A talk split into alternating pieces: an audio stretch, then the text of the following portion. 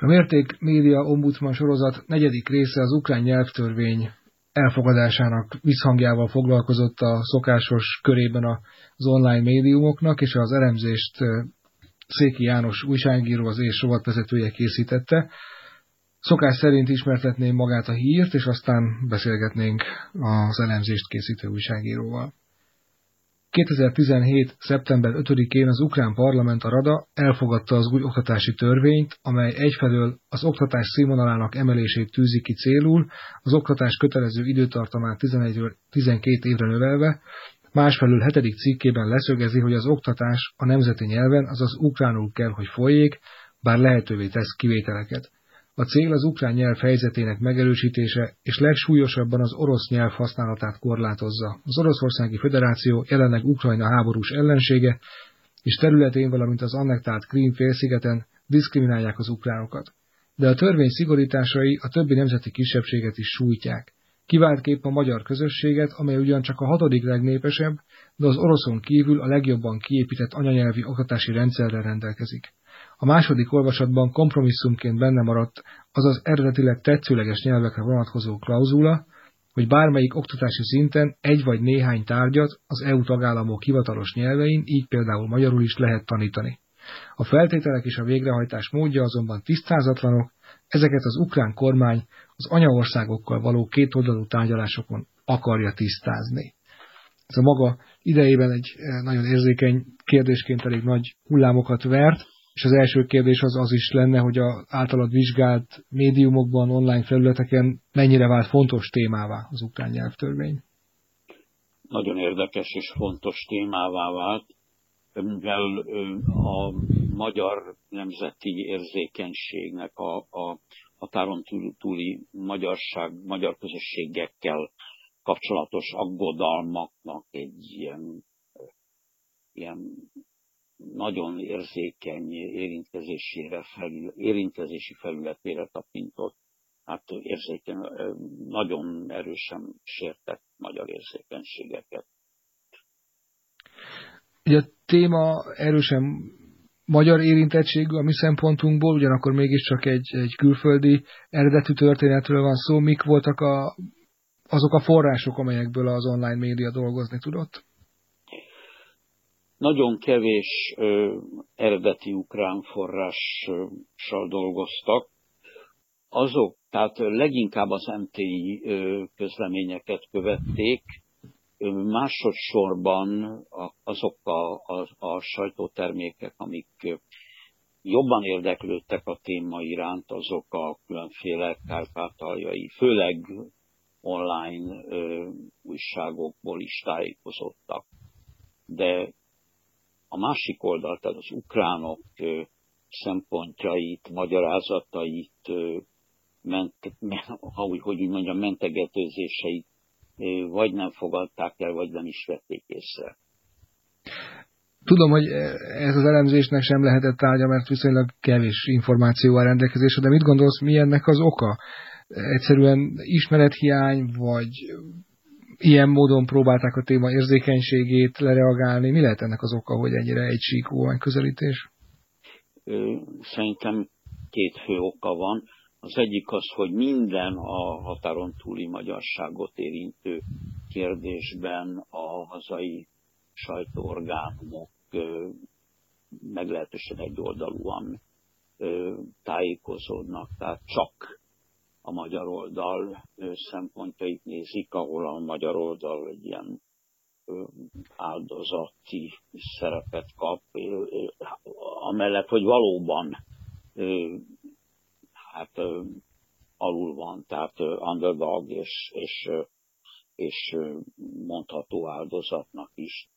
Tehát ez, hogy a, csak a magyar érintettségre vagyunk érzékenyek, a másik az egy meglehetősen objektív adottság, hogy Magyarországon nagyon kevesen tudnak ukránul, és nagyon kevesen olvasnak ukránul. Hát maroknyi ember van, aki nem ukrajnai származású, és úgy tud. Egyszerűen a tájékozódásnak voltak korlátai. A, érdekes mellékák, hogy a az orosz média az nem foglalkozott olyan intenzitással az ügyen, ügyel, tehát nagyon nem, hogy mondjam, nem akarom bele lovalni magam, meg nem akarok összeesküvés elméleteket faricsálni, de, de mintha valamiféle munka megosztás lett volna. Tehát, hogy a, a, az oroszok helyett is a magyarok panaszkodtak. Nagyon érdekes, tehát a, például utólag, ez utólag derült ki, a, a Velencei Bizottságnak nagyon kritikus megjegyzései voltak a ukrán oktatási törvényel kapcsolatban. Na most a legélesebben az oroszokra vonatkozó, az orosz kisebbségre vonatkozó előírásokat, tilalmakat bírálták. Ennek a magyar médiában túl sok nyoma nem volt. Tehát mintha a törvény csak a magyarokról szólt volna. Ezt is akartam kérdezni a következő kérdésként, hogy milyen kontextusban jelenik meg a történet. Tehát a orosz-ukrán háborús konfliktus megjelenik-e az orosz kisebbség szempontjai, vagy az, amit, amit írsz, hogy mi csak a, a magyar kisebbség csak a hatodik legnépesebb kisebbség, ugyanakkor egy, egy jól kiépített oktatási infrastruktúrával. Tehát van egy, egy olyan kontextus ezekben a cikkekben, amik segítenek valahogy elhelyezni ezt az egész folyamatot? Én nagyon, ha, ha ezt a szót használjuk, én nagyon kiterjedt, vagy nagyon részletes, nagyon árnyalt kontextusba helyezést én nem láttam, meg kell mondanom, tehát szinte mindenki, voltak azért nagyon jó kivételek, nagyon fontos kivételek, szinte mindenki úgy fogta föl, hogy ez priméren egy magyar ellenes intézkedés. Holott ez valóban az összes ukrajnai nemzetiségi és úgynevezett őshonos kisebbséget érintette. Abba, abba az összefüggésben, hogy itt a végeredmény ennek, ennek orosz ellenesére van. Főként mi, mi mint egy mellékhatásként kerültünk bele nagyon sajnálatosan, és hogy háború folyik, tehát egy háború keretében egy, meg lehet, egy lehet, hogy meggondolatlan védekező intézkedés, egy, vagy a, az ukrán nemzeti, hogy mondjam, ébredésnek a, az egyik tünete, ami ebben az 20, a 21. században eléggé anakronisztikusnak ad, de, de hát eléggé természetes. Arról nagyon olvasni nem lehetett. A másik az, hogy a, ez egy eléggé bonyolult nemzetközi ö, viszonyrendszer tükröz, tehát lehet, hogy a magyarok csak a hatodik legnépesebb kisebbség, vagy nemzeti kisebbség Ukrajnában, viszont mind a nálunk népesebbeket is meglehetősen, tehát sajátos mód, külön-külön sajátos módon érintette.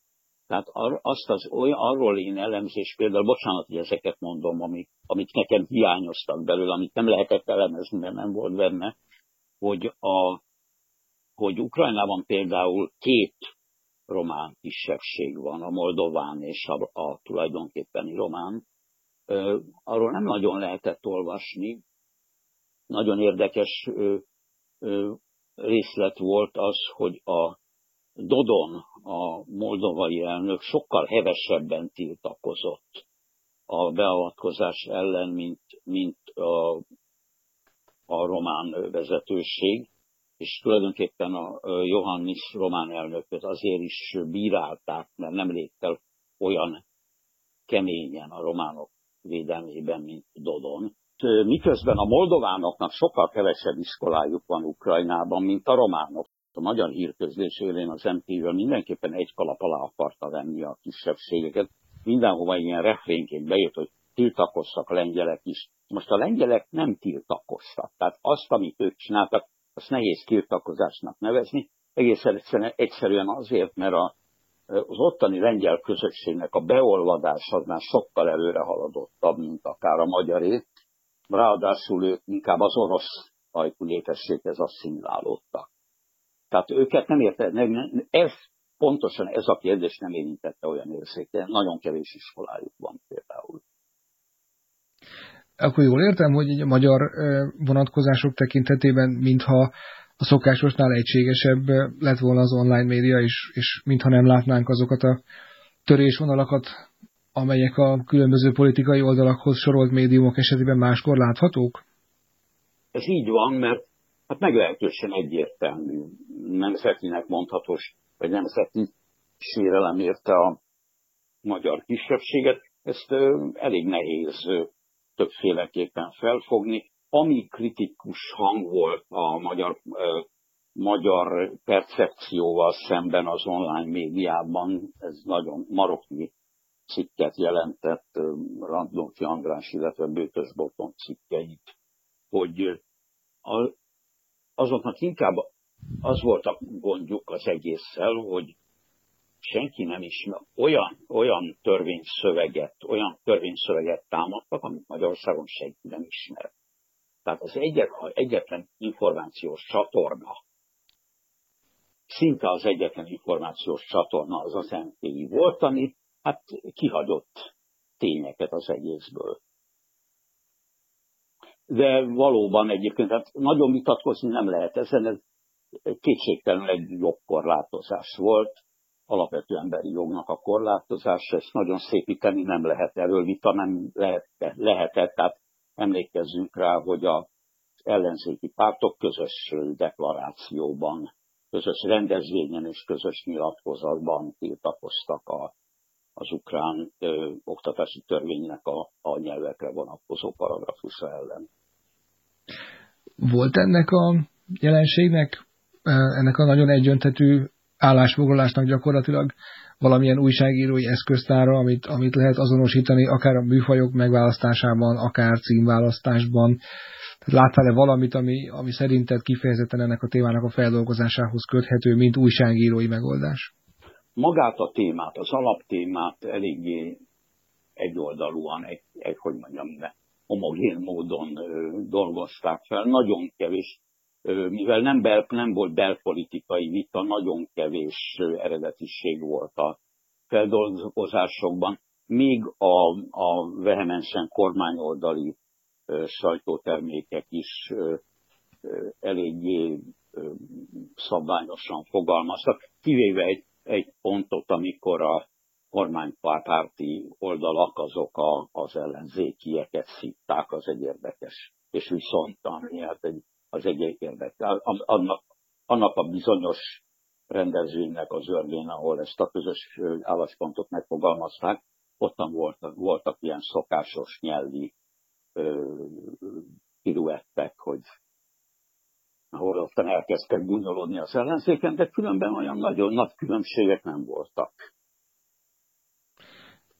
Végül az egész mértékmédia ombudsman sorozatnak az egyik alapkérdése az, hogy az online média mennyire nyújt egy átfogó, az adott témát teljes kontextusában megérthetővé tevő tájékoztatást. Ebben az esetben hogy látod, mennyire volt lehetősége az online média fogyasztóinak, olvasóinak arra, hogy megértsék, mi történik, és, és egy, valami, egy, egy átfogó információ halmaz alapján jussanak saját döntésre? Hát ha nagyon buzgók voltak, akkor volt. Tehát eh, sokkal, sokkal több újságolvasói szorgalom kellett hozzá, mint más esetekben, ahol, ahol úgy, hogy mondjam, a, a, a, a történések húsba vágtak.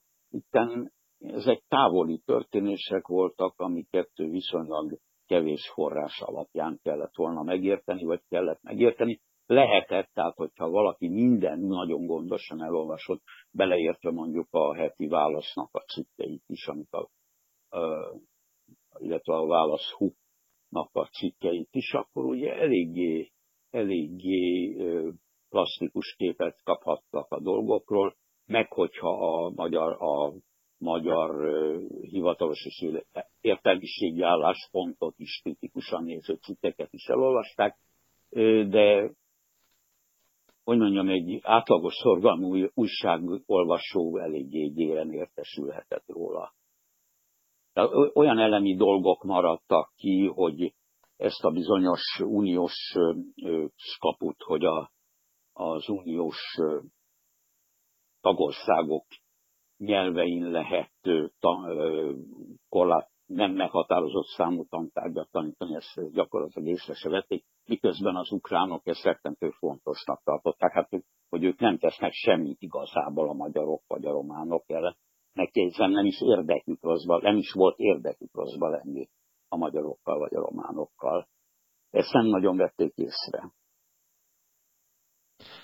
Köszönöm szépen. Én is köszönöm a lehetőséget.